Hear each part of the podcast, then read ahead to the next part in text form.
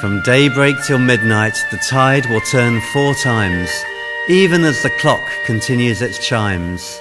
Let nothing hinder the incoming tide as you prepare your heavenly bride. Draw close when the tide feels out and we are tempted to begin to doubt. May we trust your purposes in each low tide. When you appear to hide, then bravely catch each new wave that you so lovingly provide.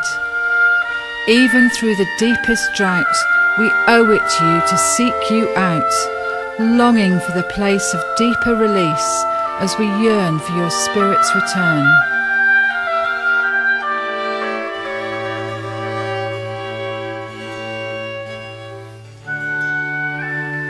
The prophet Jonah declared, When my life was ebbing away, I remembered you, Lord, and my prayer rose to you to your holy temple. Those who cling to worthless idols forfeit the grace that could be theirs.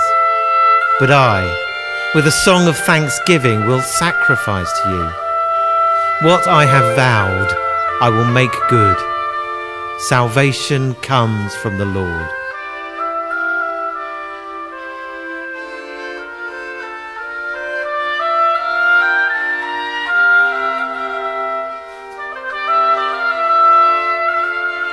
So often, Lord, when we're feeling insecure, it's because we're using the wrong set of measuring tools. Were we to see the weighing machines that you use to value all we do, we might not recognize them at all. For you evaluate by entirely different criteria, seeking less the outcomes that the world considers good than the love and devotion with which we carry out our tasks and the measure of obedience that lies within them. So realign our heart's desire to be more in tune with yours. For the more we succeed in doing this, the more joy we will know in our spirits, and the deeper the comfort we will bring to others too.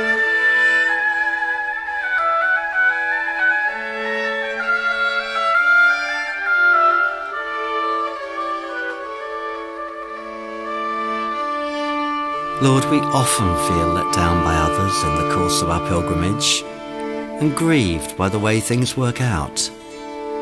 But it's amazing how you bring good out of seeming catastrophes and turn situations right round for your glory.